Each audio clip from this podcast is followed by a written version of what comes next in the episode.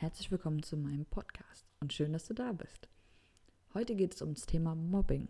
Wie du schon sicherlich am Titel erkennen kannst, Mobbing ist ein Serienkiller. Ich werde diesen Podcast nur vorab als Info, ich werde den nicht schneiden, sondern ich rede hier komplett aus meinem Herzen heraus. Ich habe heute die Podcast-Folge, also Tobias Becks Podcast Bewohnerfrei, die Folge mit Carsten Stahl gehört, der sich für Mobbing einsetzt. Und ich gehe ja gern spazieren, während ich mir den Podcast anhöre. Und ich habe, also ich hätte da fast am liebsten einfach angefangen zu weinen, weil es mich so berührt hat und ich das so schlimm finde. Und ich wurde ja selber in der Schule jahrelang gemobbt. Grundschulzeit war noch in Ordnung, alles schön.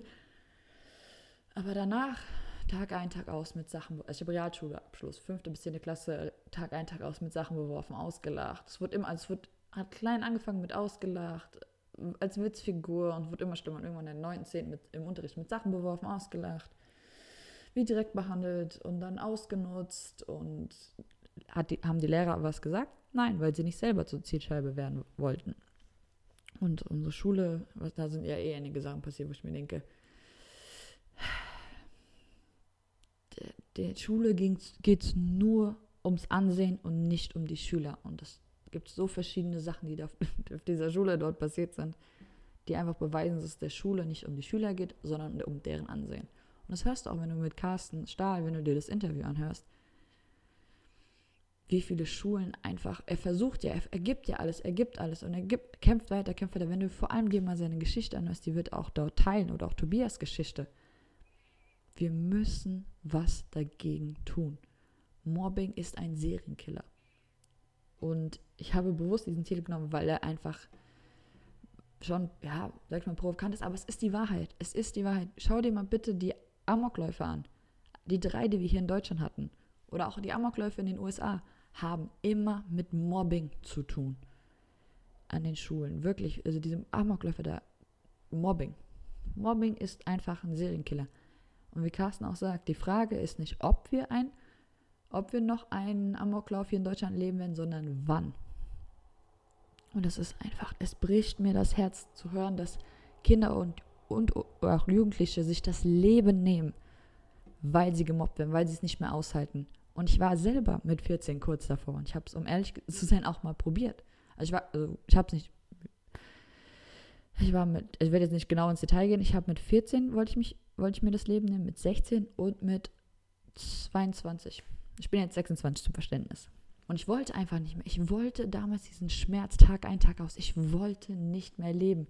Weil mir wurde jeden Tag gesagt und gezeigt, ich bin ein Stück Scheiße, ich bin wertlos, du bist nichts wert, weil du verbringst ja so viel Zeit auch in der Schule. Und irgendwann glaubst du das. Wenn du keine, vor allem, ich hatte keine Freunde, ich hatte niemand, niemanden, der dir gesagt hat, ey Leute, so hört mal auf mit der Scheiße.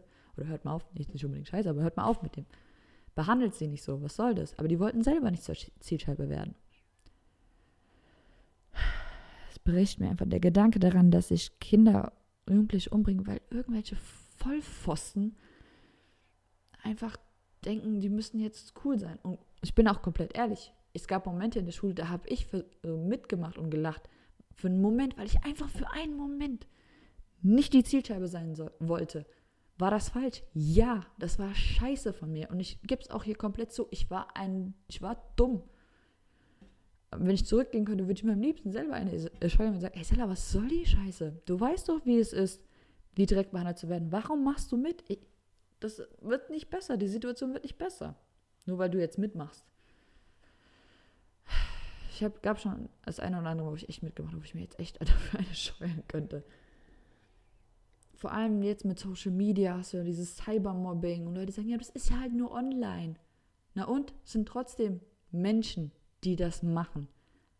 Du, wenn da Mädels, sag mal jetzt von Mädels, die, äh, die Stories, die ich gehört habe, du dumme das, du bist, du, du fette Kuh, das, das hinterlässt Spuren. Worte können so tief, so tiefe Wunden hinterlassen.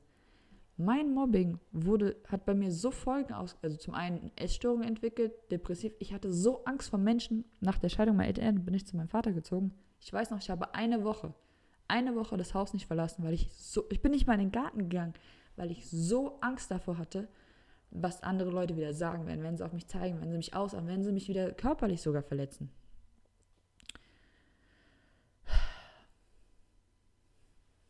Und als ich vor, wann war das, vor drei Jahren, hatte ich, stand ich kurz vor Burnout, da bin ich im Krankenhaus gelandet. Und dann habe ich, als ich in diesem Krankenhausbett lag, ich habe mir geschworen, mir erstmal Hilfe zu holen. Und sobald ich relativ wieder stab psychisch stabil bin, werde ich meine Geschichte teilen. Ich möchte die Person für andere Leute werden, die ich damals gebraucht habe. Ich hatte niemanden, keine Freunde damals in der Schule. Ich bin, wie gesagt, 26 Jahre alt und habe zum ersten Mal in meinem Leben jetzt eine richtige, erste, richtige Freundin, die für mich da ist, die fragt, wie es mir geht. Und wenn du das hörst, ich bin unfassbar, unfassbar dankbar für dich. Ah.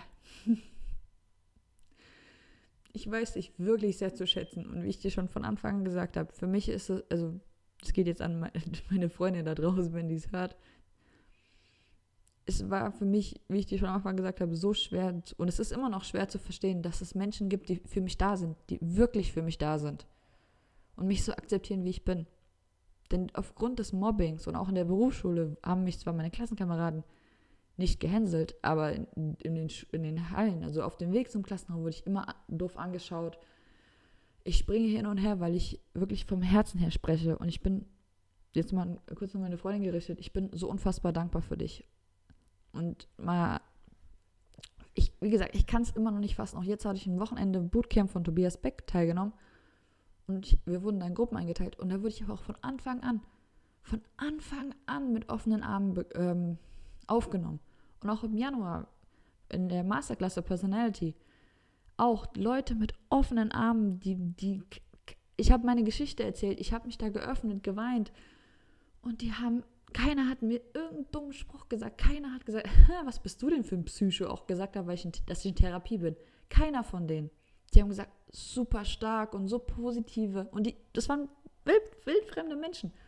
Und ich saß sowohl im Januar nach der Masterclass of Personality auch, als auch gestern Abend heulend in meinem Bett, weil es einfach für mich immer noch schwer zu verstehen ist also ich kriege das langsam in meinen Kopf, aber es ist so, es gibt Menschen, die sind einfach von Herzen her gut und die meinen es gut mit mir. Und das sind Spätfolgen vom Mobbing. So Leute sagen, ja, aber das war in der Schulzeit. Egal, ich bin 26 und lerne erst jetzt langsam Leute kennen, die mich so akzeptieren, wie ich bin. Auch wirklich. Wenn ich mit meinem 16-jährigen Ich reden könnte, sorry, weil es gerade zu laut war. Ich war gerade sehr nah an meinem Mikrofon wenn ich mit meinem 16-jährigen Ich reden könnte, würde ich einfach sagen, ey Sella, glaub nicht, was die da labern. Das, verletzte Menschen verletzen Menschen. Du bist wundervoll, du bist genug und du bist so ein unfassbar, unfassbar starker Mensch. Die nächsten Jahre werden die Hölle sein, weil der Weg aus der Essstörung raus und Depression nicht einfach. Und es gibt noch sehr viele andere Sachen, die in den nächsten Jahren passieren werden, die echt scheiße sind, die echt die echt sehr, sehr, sehr, sehr viel von dir abverlangen werden. Aber du kommst da raus. Ich bin vor drei Jahren im Krankenhaus gelandet und habe mir geschworen, wirklich kurz vor Burnout, ich habe mir geschworen, die Person für andere zu sein, die ich damals gebraucht habe. Aber ich musste erst im Krankenhaus landen, beziehungsweise kurz vor Burnout sein, dass ich gesagt habe, ey, ich muss mir Hilfe holen.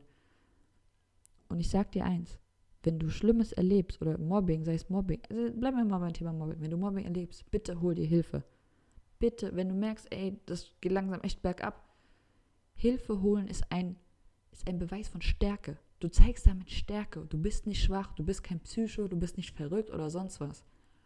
Mein Tipp, ruf bei deiner Krankenkasse an, lass dir die komplette Liste von Therapeuten geben. Sorry. und telefonier die durch. Telefonier die wirklich ab und lass dich auf ähm, Gästeliste, wollte ich gerade sagen, Warteliste setzen. Und noch ein Tipp, nimm nicht den ersten Therapeuten. Du musst dich beim Therapeuten wohlfühlen. Ich habe jetzt die dritte, ich habe jetzt beim dritten Anlauf, habe ich meine passende und wundervolle Therapeutin gefunden. Und da bin ich jetzt auch seit drei Jahren, bin wirklich, wirklich sehr dankbar.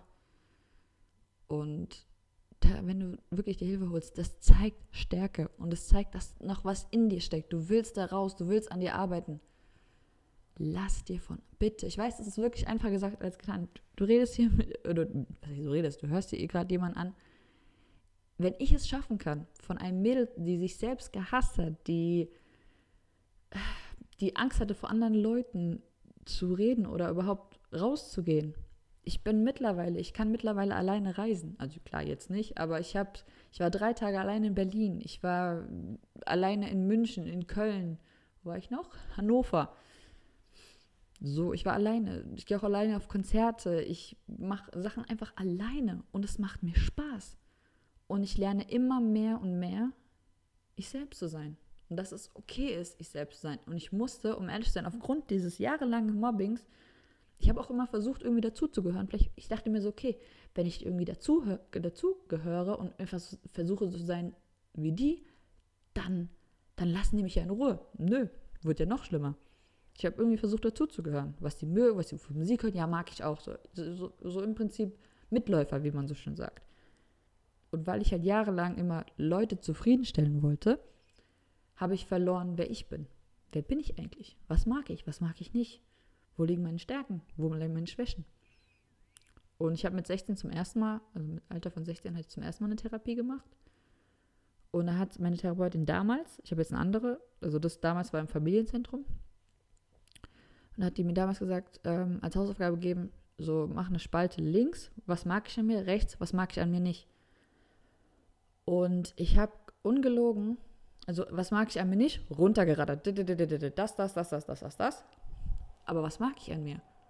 Und ich habe, ich werde, ich habe einfach ungelogen, ich habe locker zehn Minuten da gesessen, nichts. Immer wieder auf, auf dem Blatt Papier und ich habe gedacht, ey, das gibt's doch nicht.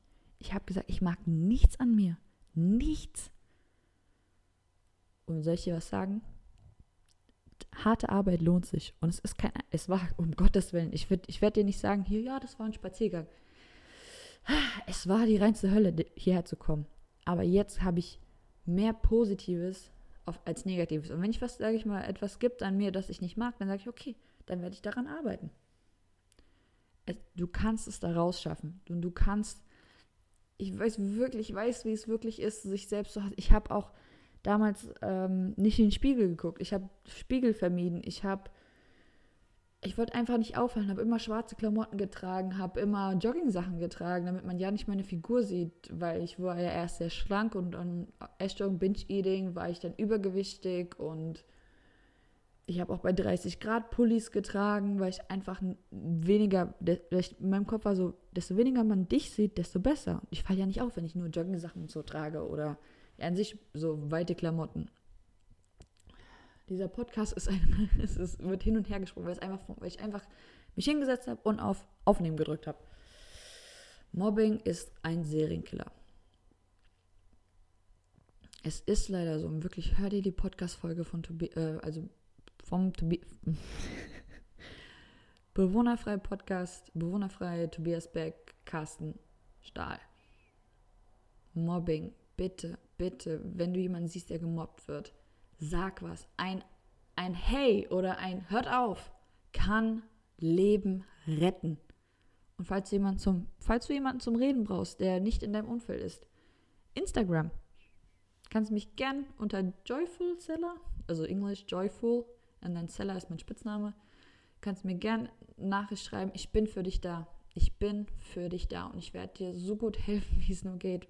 Manchmal, damals mir persönlich hätte einfach ein offenes Ohr gereicht. Einfach jemand, der sagt, hey, ich höre dir zu.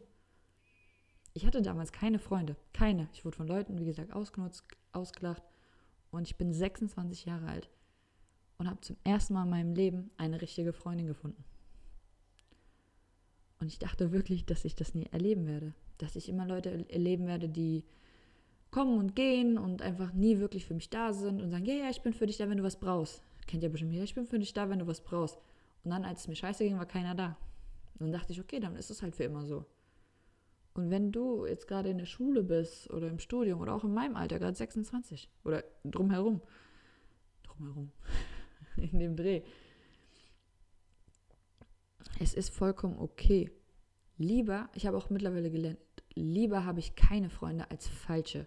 Und ich habe Jahre damit verbracht, mich an Leuten zu hängen, nur um nicht alleine zu sein. Ja, ich bin, ich bleib, ich bleib bei euch, ich bleib bei euch an, du bist toll und das. Ich habe mehr gegeben, als ich bekommen habe. Ich habe gar nichts bekommen oder mal ganz minimal, aber habe alles, alles für die gemacht. So, hier bin ich, ich ja, wir sind, äh, ich bin so toll, guck mal hier und guck mal, wie gut wir miteinander klarkommen. Und aufgrund meiner ganzen Erfahrungen Also, wenn du das jetzt hörst, an die eine erste richtige Freundin, die ich in meinem Leben habe, wenn du es jetzt hörst, ich sage dir immer wieder und ich werde dir immer wieder sagen, dass ich so unfassbar dankbar für dich bin. Ich bin so unfassbar dankbar. Ich habe dir auch von Anfang an, ich habe dir meine Story erzählt und du warst für mich da. Warst auch, bist, bist auch für mich da. Es ist für mich schwer zu verstehen, dass es Leute gibt, die jetzt in mein Leben kommen, die, für, die mich so akzeptieren, wie ich bin. Die für mich da sind, die ein offenes Ohr haben, die einfach vom Herzen her gute Menschen sind.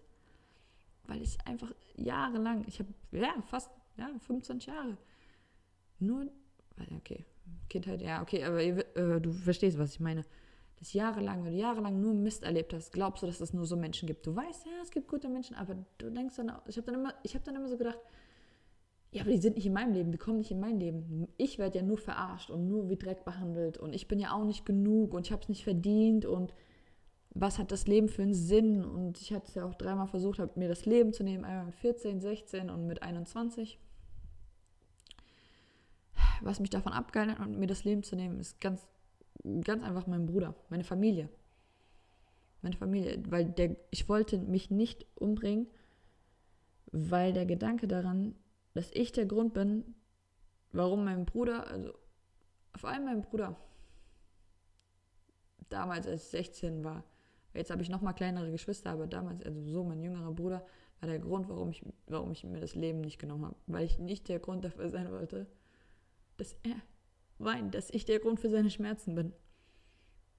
Und falls du wirklich gerade Mist durchmachst, wirklich die Hölle durchmachst. Ich habe damals ein YouTube-Video gesehen, wo ein Mädel das auch, wo das Mädel das gesagt hat. Wenn du nicht für dich leben kannst gerade, dann tu es für jemanden, den du liebst. Das klingt für viele bescheuert. Weißt du, hä?